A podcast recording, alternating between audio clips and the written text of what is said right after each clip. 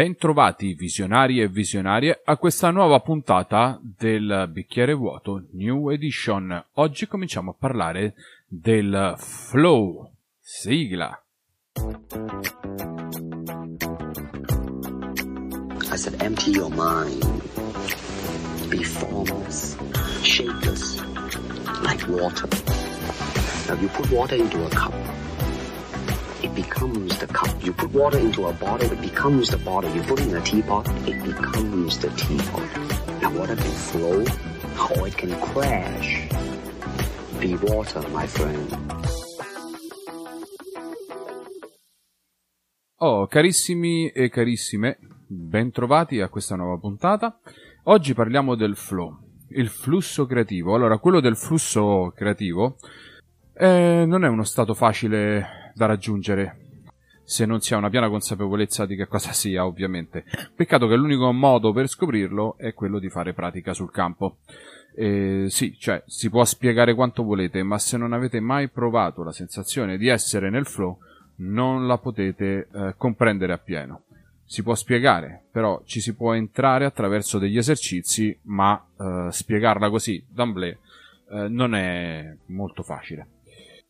Inoltre eh, non ci si entra a comando, o meglio, lo si può fare solamente attraverso una grossa pratica, ma ci sono degli accorgimenti che si possono allea- allenare, diciamo, o che tenere, diciamo, delle cose da tenere sempre a mente quando ehm, affrontiamo un argomento del genere, ok? Allora, eh, le caratteristiche che ci portano e che ci eh, diciamo predispongono al flusso creativo sono eh, in particolare eh, 4, 5, adesso le elenchiamo poi le contiamo, ehm, però prima di tutto eh, se avete ascoltato la puntata precedente, bene, se non l'avete ascoltata andatela ad ascoltare perché ci sono due o tre esercizi che ci possono aiutare soprattutto nel momento di eh, crisi creativa, no? La crisi del foglio bianco. Ehm, ascoltate la puntata precedente. Comunque, una cosa importante, vediamo al primo punto, è che quando affrontiamo un, uh, un contenuto creativo dobbiamo avere un obiettivo ben chiaro e soprattutto come raggiungerlo.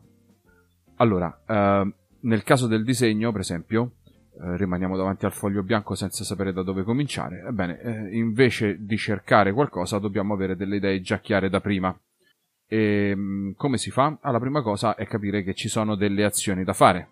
Ok, un buon modo, per esempio, eh, è fare esercizio di visualizzazione. Eh, l'esercizio di visualizzazione di tutto il lavoro è una cosa importantissima.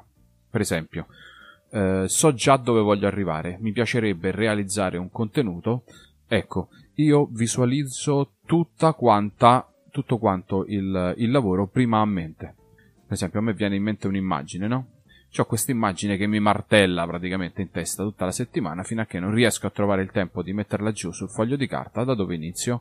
Ecco, prima di arrivare al foglio di carta, io durante tutta la settimana che questa immagine mi ritorna, quest'idea, mentalmente io la costruisco, ma mentalmente proprio eh, in tutto e per tutto, cioè quale matita usare per fare la bozza, eh, come voglio fare questa bozza, qual è la eh, la composizione del disegno e mentalmente lo realizzo. E questo si fa tramite molta pratica e molta esperienza anche del disegno stesso.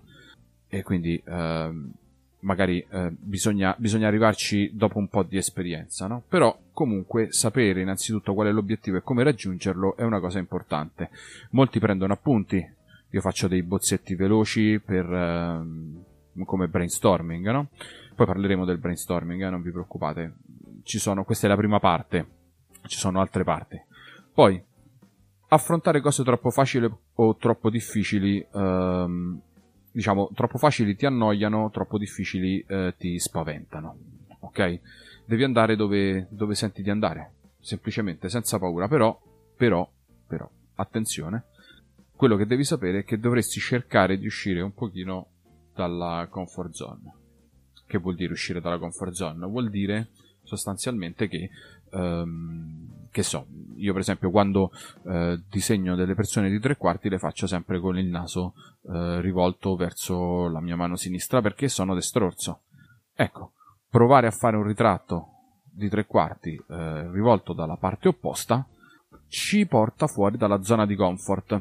Ok? Questo che cosa, che cosa succede quando, quando, usciamo dalla zona di comfort? Che le cose si fanno un po' più difficili. Essendo un po' più difficili, ci mettono alla prova. Mettono alla prova le nostre capacità e, e però ci rendono più concentrati.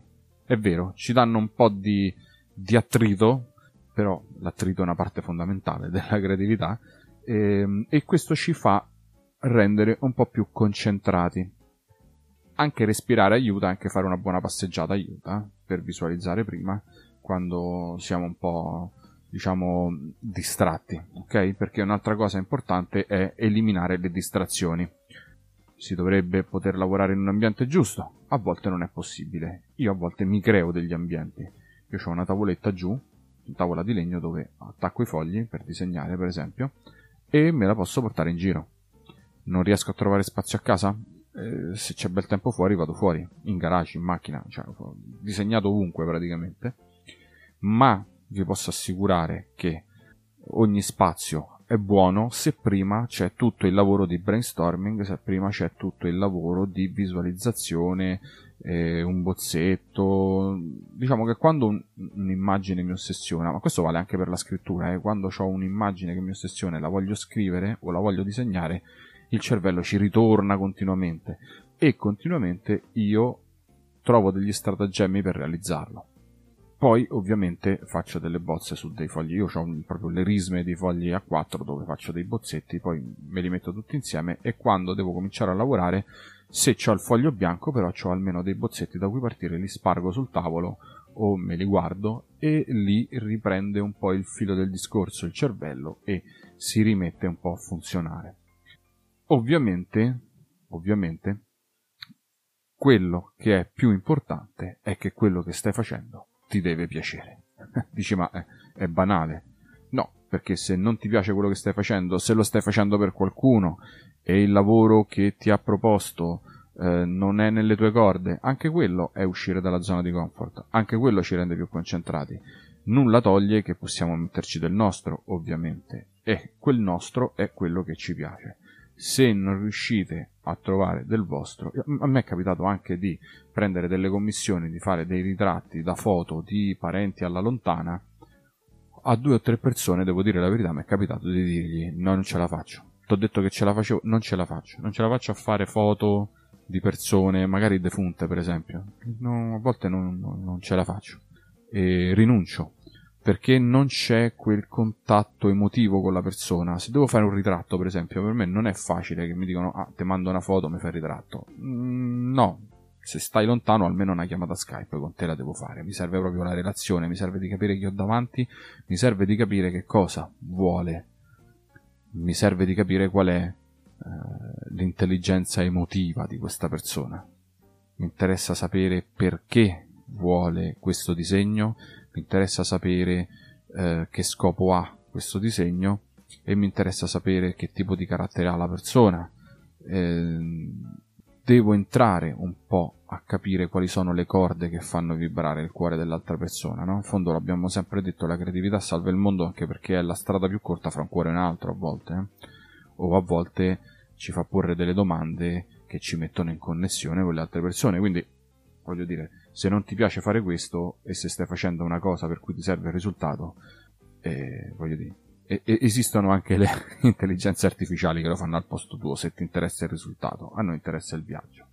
E poi una cosa che è deleteria, per esempio, è la paura di fallire, di sbagliare, la scarsa autostima, oppure il pensiero appunto dell'utilità o dell'inutilità di una cosa. Ecco, se una cosa vi piace, questi sono pregiudizi che non ci devono essere parleremo di questo nella prossima puntata dedicata eh, un pochino a quello che è il brainstorming e la sospensione del giudizio, che è una cosa importantissima. Intanto io vi saluto, puntata corta, eh? cerco di fare più puntate corte, vediamo se mi, se mi viene.